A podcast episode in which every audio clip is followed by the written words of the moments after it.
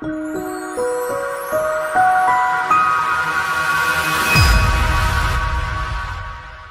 certainly a uh, blessing to know that God knows what we need. Let's turn to Psalm chapter 51. And uh, at this time, I'd like to begin reading at verse 1. Have mercy upon me, O God, according to thy loving kindness, according to the multitude of thy tender mercies, blot out my transgressions. Wash me thoroughly from mine iniquity, cleanse me from my sin. For I acknowledge my transgressions, and my sin is ever before me. Against thee, the only have I sinned, and done this evil in thy sight, that thou mightest be justified when thou speakest, and be clear when thou judgest. Behold, I was shapen in iniquity, and in sin did my mother conceive me. Behold, thou desirest truth in the inward parts, and in the hidden part thou shalt make me to know wisdom. Purge me with hyssop, and I shall be clean. Wash me, and I shall be whiter than snow. Make me to hear joy and gladness, that the bones which thou hast broken may rejoice. Hide thy face from my sins, and blot out all mine iniquities. Create in me a clean heart, O God, and renew a right spirit within me. Cast me not away from thy presence, and take not thy Holy Spirit from me. Restore unto me the joy of my salvation, and uphold me with thy free spirit. Then will I teach transgressors thy ways, and sinners shall be converted unto thee. Let's pray. Our Father, we ask you now, as we go into the Word of God, to take us into this message and through this message, Lord, in a way that it will meet the needs. And we ask you, Lord, to take us one sermon at a time to yourself. In Christ's name we pray, amen. Thank you, and you can be seated.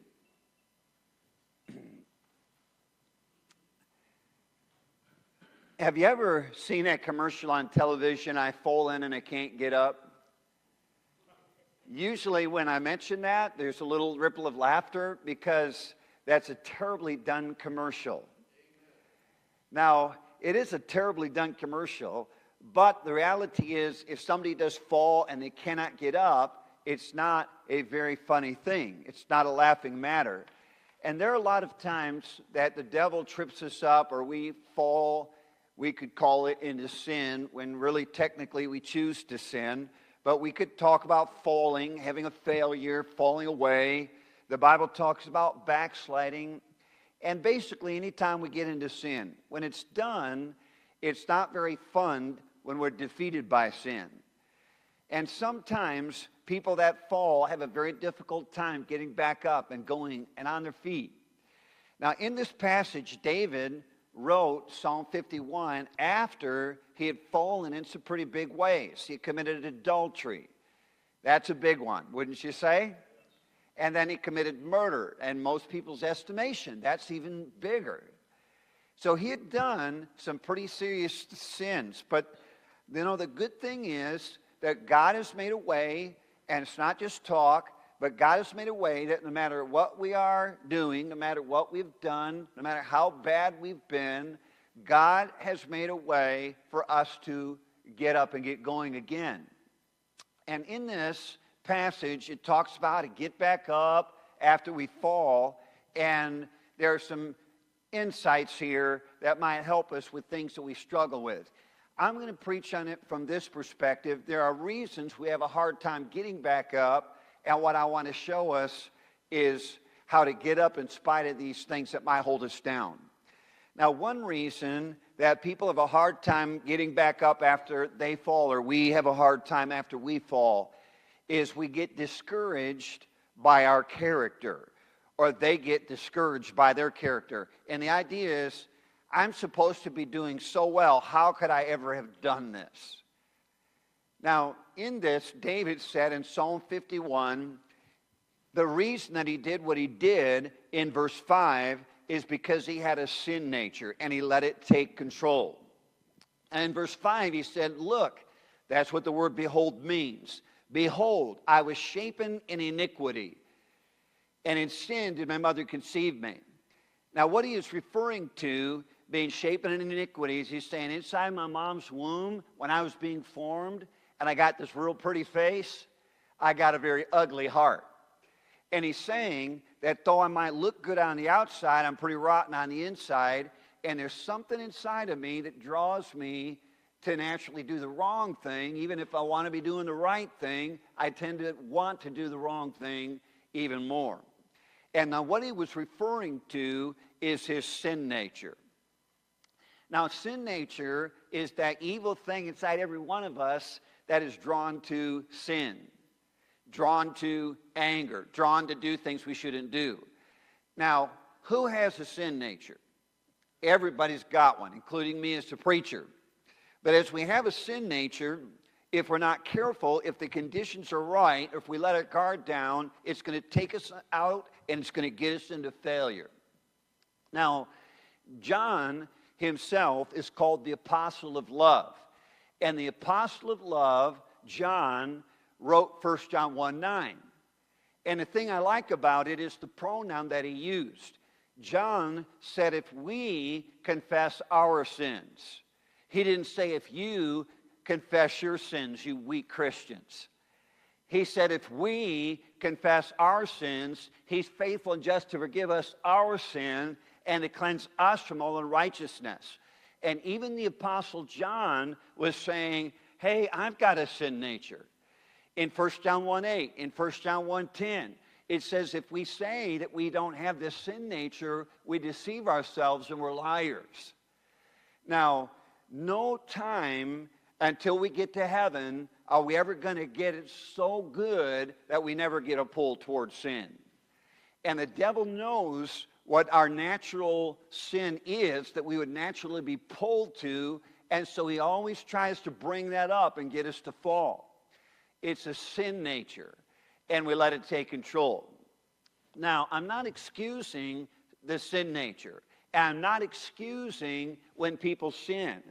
But sometimes when people sin, they get discouraged and they say, Well, what's the use of even trying? I guess I just don't have it in me to do what's right. How could I ever have done this? I'm a loser. I'm a loser. I'm a loser. Well, the Bible says that we are going to sin nature and we need to learn that if we do sin, we have to shake the devil off, get back up and get back in the saddle and get going again. The Bible says the just man falls seven times, but he riseth up again. How many of you have ever taken a bath in your lifetime? Would you raise your hand? If you haven't taken one, the guy sitting next to you knows it. Now, how many of you have ever at least taken two baths in your lifetime? All right, everybody has. But the question is, well, why did you take a second bath? The first one didn't last. So what's the use? Because you know this bath isn't going to last. Well, obviously, we have to have times where we have to take a physical bath. And most likely, we're going to have times we have to take a spiritual bath.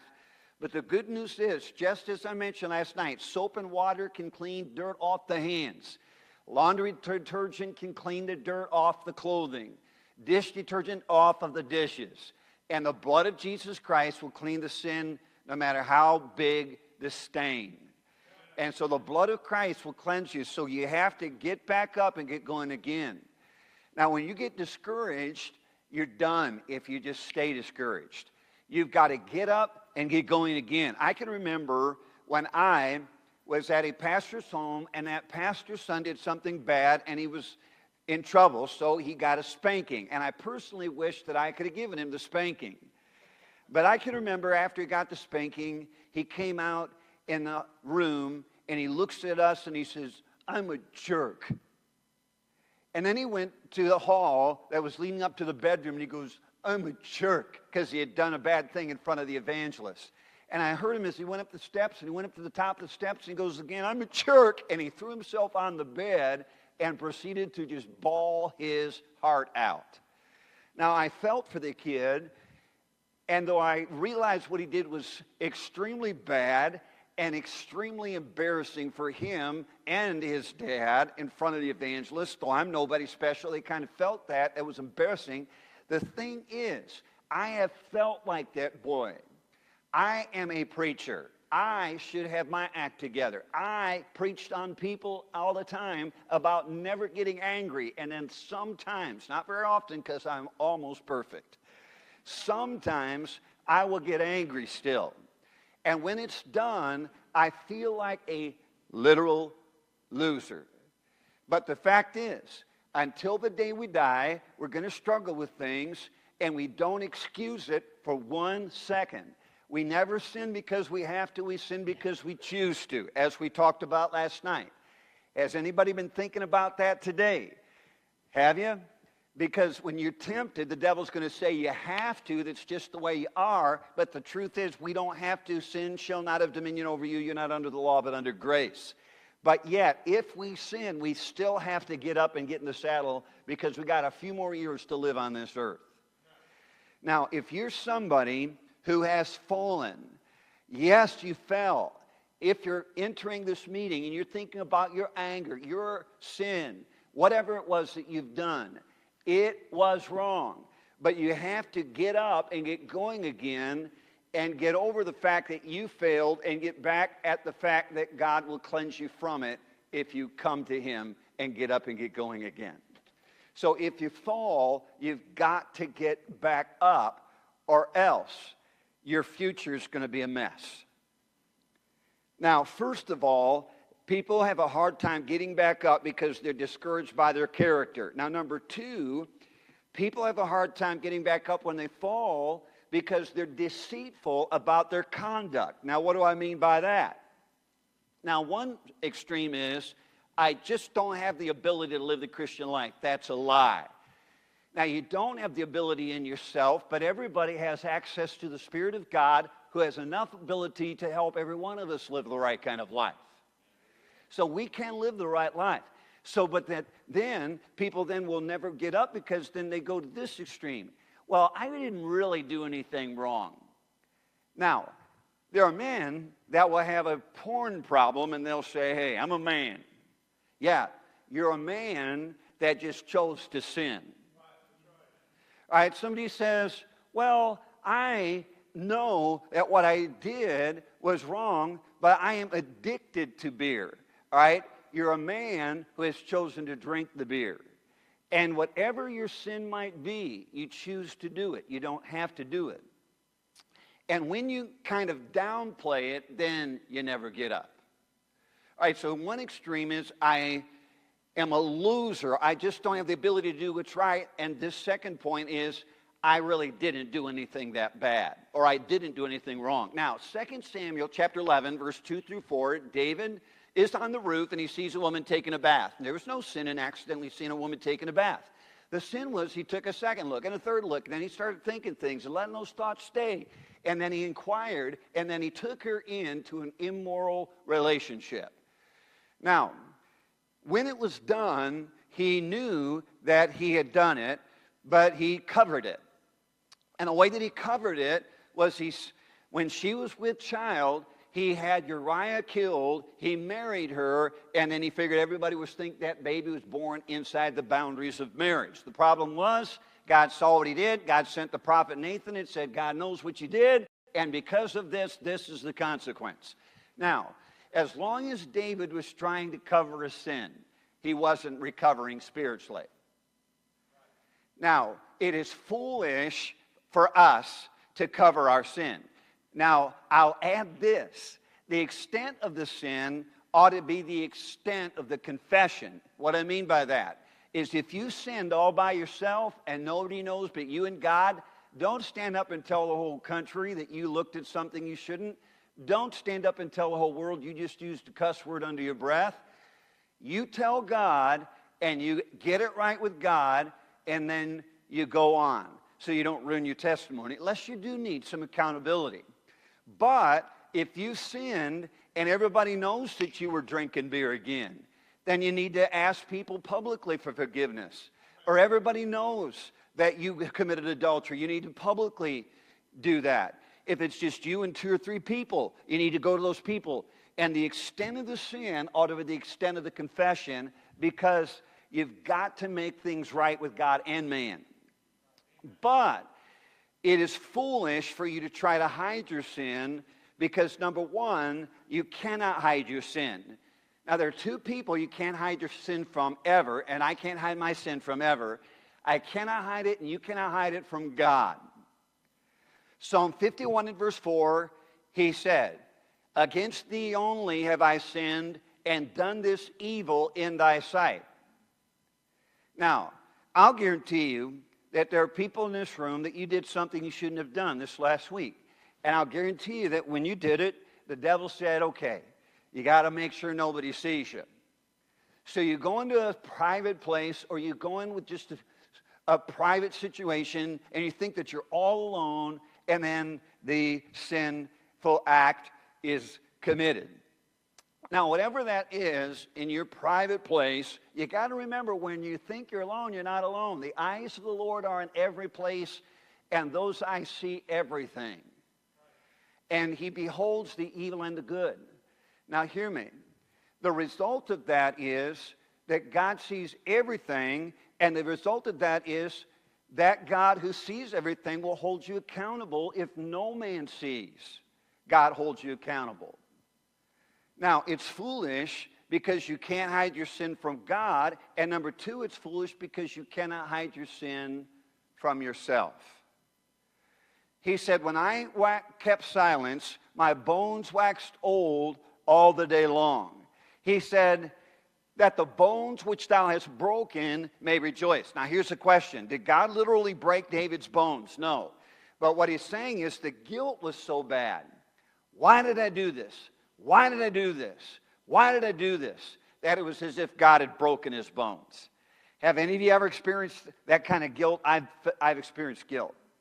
And now here's what happens when you try to hide your sin, it's foolish because number one, you can't hide it against God and you can't hide it from yourself. But another reason it's foolish to try to cover sin is because the only way to get things right with God is to admit that you've sinned it says, He that covereth his sin shall not prosper, but whoso confesseth and forsaketh shall have mercy. Now, in Psalm 53 and verse 1, David acknowledged his sin, and it says that God forgave him of his sin. Now, if you've fallen, you're not alone. How many people have a sin nature? Everybody. And so when we fall, we've got to learn how to get back up. And I think part of the Christian life is learning how to get back up if you fall. Now, sometimes people have a hard time getting back up because we're getting discouraged by our character. We think, man, I'm such a weak Christian. I just don't have it in me. You've got it in you because the Holy Spirit of God is strong enough to help every one of us who is a believer to live the Christian life. And it's not what we do, it's what He does. It's not what we're capable of doing, it's what He's capable of doing. And the devil says, Well, you can't change. And God says, Yes, you can. And so I'm not going to believe the devil. I'm going to believe God. I'm not even going to believe my feelings. I'm going to believe God.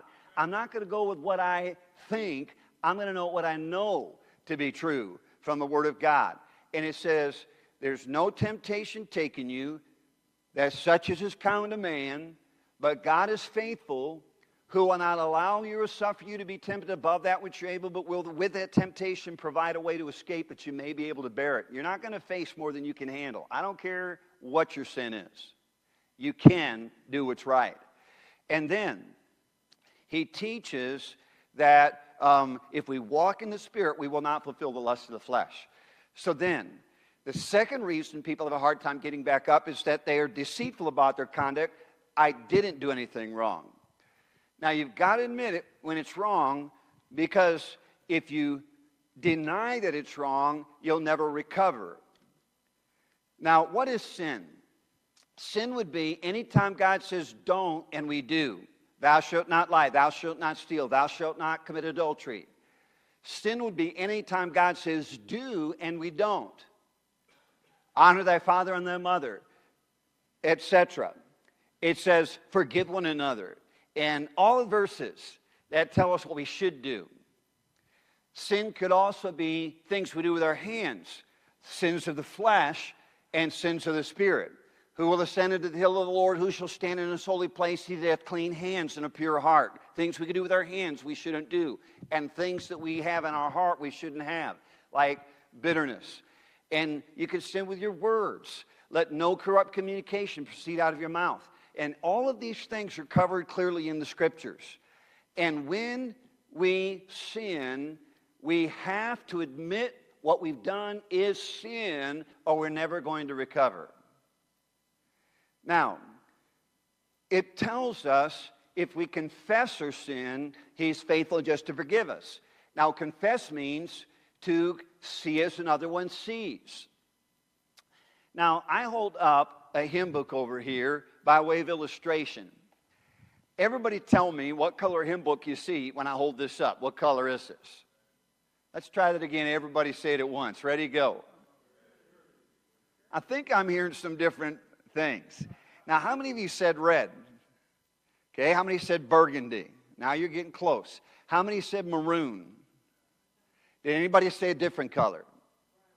Brown. Who said brown? Now there is a, uh, I would say a man's man, even though she's a woman. Because men usually say red, brown, black, and orange. Women usually will say mauve, taupe, and periwinkle, okay? Now, um, my question is Is brown the same as red? Is maroon the exact same as burgundy? It's close. Men say yes, women say no, but it's not confessing. Now, confessing is to hold up and see exactly as God sees. Now, you need to hold up your beer. You need to hold up your drug. You need to hold up your tongue. You need to hold up your heart. And you need to see it exactly as God sees it. And you've got to understand it is as bad as God says it is bad, and you've got to feel the weight of that sin. Confess means to see it exactly as God sees it. Now, in this, there are steps to confession. I think there are three parts to it. Number one, you have to admit the guilt. Number two, you have to abandon the sin.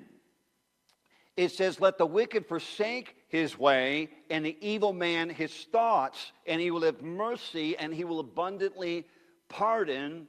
But you've got to forsake that evil. Isaiah 116 wash you, make you clean, put away the evil of you doing from before mine eyes. Okay, so how are you going to get right with God? You've got to confess your sin. What's that mean? You got to admit what you've done is as bad as God says it is. It's not okay. It's not you were born this way. It's not everybody does it, so it's not that big of a thing. It is sin that is bad enough that if it wasn't for the blood of Jesus, you'd burn in hell forever for. And you've got to feel the weight of that thing. And then you admit that, but then secondly, you abandon that sin.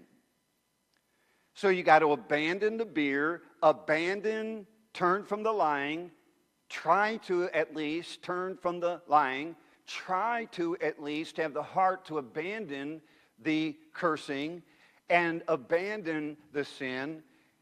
And that is a part of Bible confession. You admit the sin, you abandon the sin, but then here's an important part that I think a lot of people miss. You got to accept the forgiveness. Now, it says, let him return to the Lord, and he will have mercy.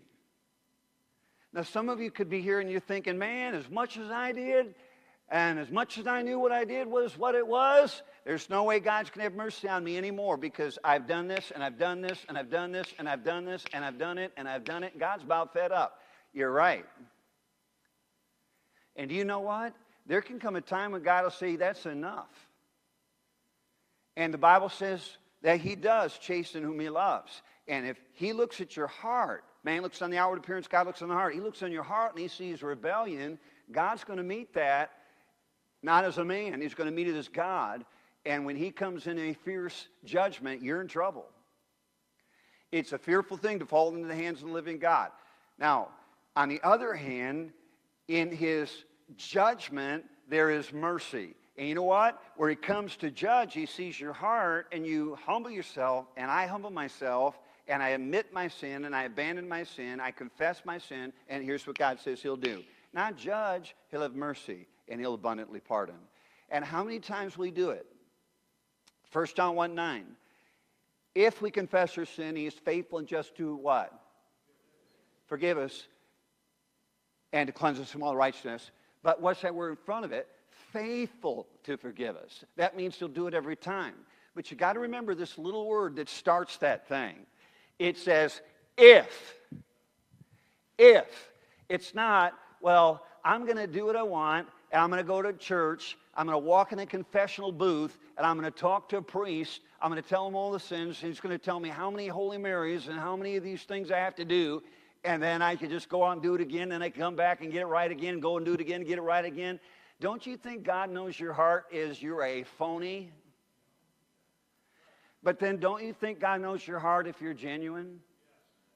And God knows if you're weak and he'll build you and he'll help you and you can learn how to be stronger when you get bible truth the truth will set you free. But in the meantime don't give up.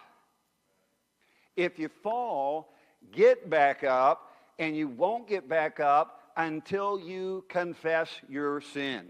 All right number one admit that sin and see it as god sees it it's not acceptable number two abandon that sin and even if you go back into it, but you're sincere that you want to abandon it, question Can God tell if you are sincere? If God can tell if you're sincere, can God tell if you're not sincere?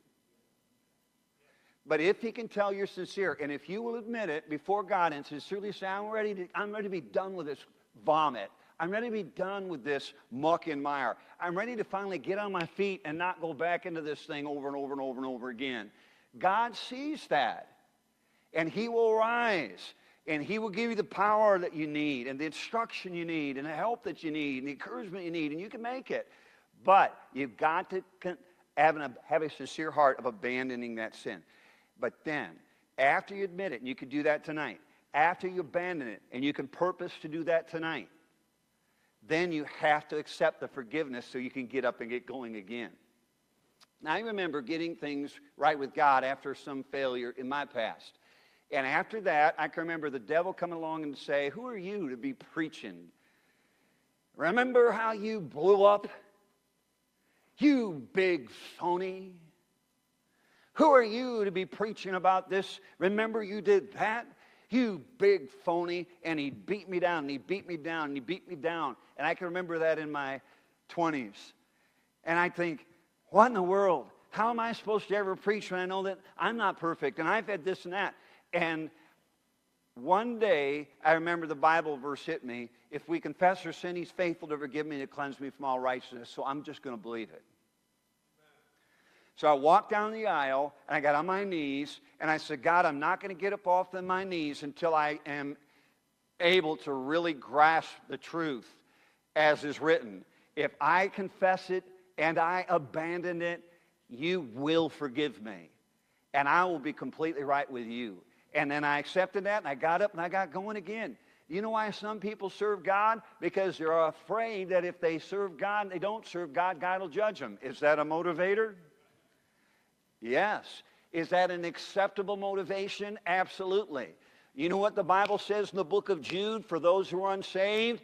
Some saved with fear, snatching them from the fire. And listen to me.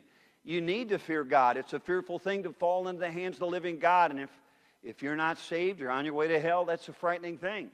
And it's something you should fear. And I also say this it's totally appropriate for you to be a Christian who is afraid of disobeying God because you know God could chase, chasten you, and God can chasten you. Listen, I know it. I have seen it. I know God chastens whom he loves. I think about a friend of mine, Dale, and Dale was not right with God.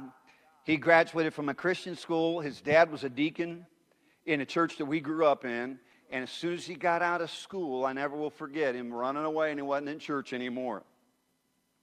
And there in his early 20s, I can remember hearing about him going to the clubs and getting drunk And so I said, Dale, what are you doing?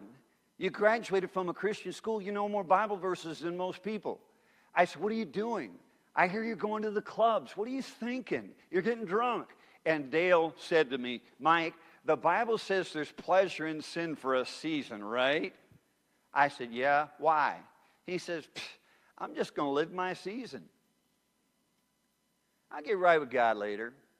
I said, That's dangerous grounds. And you know what? He lived his season. He went to beer party and he got drunk. And then after that, he got into a fight. And afterwards, three young men came to him and said, uh, after he got into a fight, he got beat up. He lost that fight. He got beat up badly. And so those three young men came to him and said, you want revenge on the guy who beat you up? He said, Sure, what do we do? They took him over to the car. In the back of their car, in the trunk, were three rifles. They said, Dale, you get in and we'll drive over to the house of the guy who beat you up. And you can knock on his door. And when he opens the door, you can say, Payday. And we'll pull the rifles out and we'll blow holes in his house. Dale said, That'll get him. So he gets in the car and he drove over, true story. And he went up to knock on the door. And sure enough, they got out the rifles and they aimed them at the house. They said, Okay, Dale, go knock on the door. True story. He goes up to knock on the door, and those three young men turned against my friend Dale. Instead of shooting at the house, they'd moved them and aimed them at Dale's back. They were friends of the guy who beat Dale up. And they had set him up. They took him to an abandoned home and then they pulled the trigger, hit the target, and Dale went down. Now, God was trying to get a hold of Dale. You say, How do you know it was God? Here's how I know Dale lived. You don't live through three rifle holes in your back unless it's God. Does that make sense? Now, my preacher went to visit him and said, Dale, God's trying to get a hold of you. Dale, are you ready to get right with God? And I wasn't there, but I was told that Dale laughed in my preacher's face. Now, some of you say, man, if God tried to get a hold of me that way, I wouldn't laugh. Hear me. Some of you, God's been trying to get a hold of for a few more, uh, a few times. And you've been laughing it off so far. And if you keep laughing, God will keep picking up the consequences until he gets your attention. And he knows exactly what to do to get your attention. Now, some serve God, and it's just to serve God because of fear. The fear of the Lord is the beginning of wisdom. And I personally, I'd be too afraid to be a hypocrite. Because I do believe I'd be held accountable for God, and I do believe that God wouldn't put up with it. But I also serve God in a major portion because I'm thankful for how much He forgave me of. Now, who's going to serve God more? The one forgiven of little or the one forgiven of lot? And the Bible teaches that the one who loves is the one who's forgiven of a lot. And so listen, if you will admit your sin tonight, not just act like it's no big deal, if you will abandon your sin tonight, if you have sin, if you will accept the forgiveness, then you can get up and you can go on. And that's what David did. Now, number one, we have a hard time getting back up because we, how could I ever have done that? Our character. Number two, deceitful about our conduct. We don't admit what we did is that bad. Listen, lying's still bad, cussing's still bad, porn is still bad, drugs are bad, evil's bad, all that's written in the scripture, drinking's bad, all of this, anger's bad, and you never recover until you admit your sin. Then you have to abandon that sin. You never recover when you just say, well, maybe I will, maybe I won't. Half in, half out. It's time for you to get up, get your feet planted, and say, I'm done with the vomit. I'm done with the junk. And unless you come to that point, that very sin that you play with is the sin you will pay with all of your life. And so you've got to make a decision. It's time. I've got to get up and get going and get my feet planted and get my head on straight. And I've got to abandon the sin. If David had never abandoned the sin, what would the rest of his life have been? So now, the third reason that people have a hard time getting back up is believing confession is not enough. Now, what I mean by confession is not um, devaluing confession. Devaluing confession. And what I mean by that, I've already kind of preached on. It's the idea, well, I got right with God, but God's not forgiven me. Now, this young man was 20 years old. He came to me and he said, You don't know me. I said, I know you. You've been in a lot of my revival meetings. I know you very well. You've been at camp every time I preach in this camp for the last five years. I said, I know you. He says, No, you think you know me, but you didn't know I am a preacher's son. I said, No, I guess I didn't know that. And then he said, But you didn't know that when I was 12 years old, I got into sin and I haven't been out of it since then. And now he's 20 years old. I said, What do you mean? He said, I started smoking at 12, and not long by 14, I was drinking beer. And not long after that, I was doing drugs. And he says, not long after that, I was so addicted to drugs that I was spending $1,200 a week on drugs. And he said, the only way I could support my drug habit was I had to start selling drugs. I said, wow. No, I didn't know this. And he says, I go to church and I hear preaching, and it should beat me up and down, but it doesn't even bother me. He says, I'm so cold, it's like I'm dead on the inside. And he said, I don't want to be this way. What do I do? And I explained to him, if we confess our sin, he's faithful, not occasionally. He's faithful and just to forgive us from all unrighteousness, even the ones that you've been doing since you were 12 years old.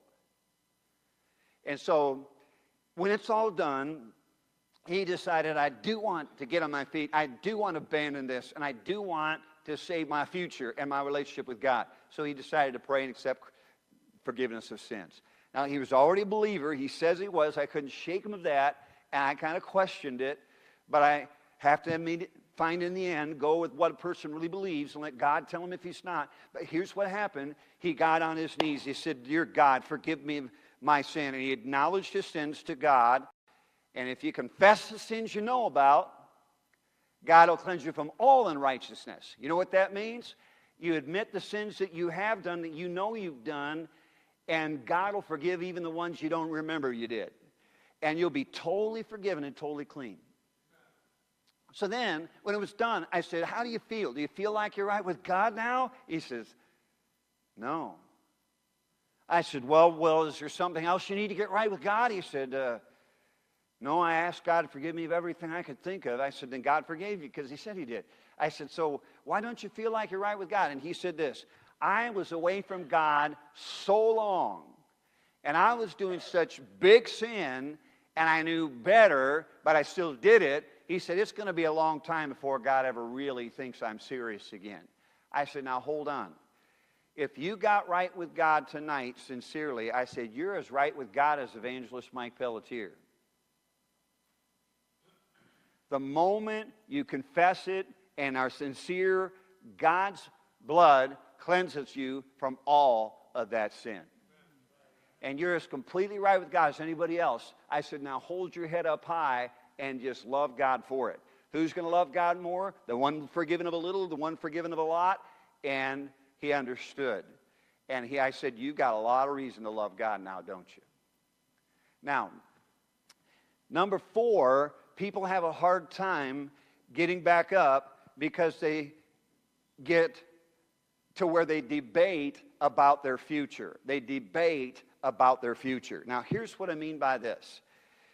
Sometimes people fall, and they've fallen in such a terrible way that they think, well, I'll never be able to be ever used by God again. I guess I'm always going to be a second class Christian. Now, I understand there are certain things that people do that might disqualify them from the ministry. Don't get mad. Don't get mad. It's in the Bible that a preacher is supposed to be the husband of one wife. Don't get mad. It's in the Bible. I didn't write it. You didn't write it. But we all love it, right? And it says in the Word of God, for one reason or another, it says the deacon is supposed to be the husband of one wife, too. So there might be some things you can't do. So what about all the things you can do? So why look at the things you can't do? Look at the things you can do. Opportunities everywhere to serve the Lord. And so here somebody says, well, I guess I'll just forget living for God because I just have all these consequences and I guess I'll never be used by God again because of what I did. I'll always be a second class Christian. Yes, there might be consequences, but you can be used by God again in a great way if you get up and get going again.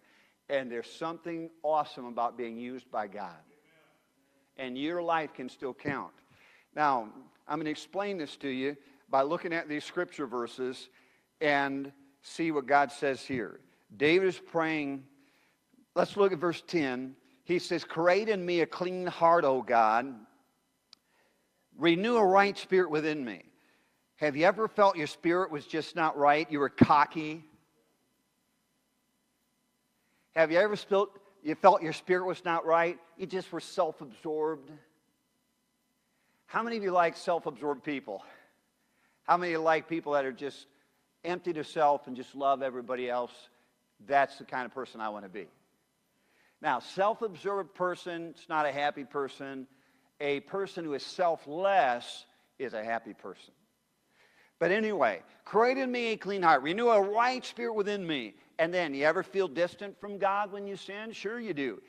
Cast me not away from thy presence. Take not thy Holy Spirit from me. And then you lose your joy.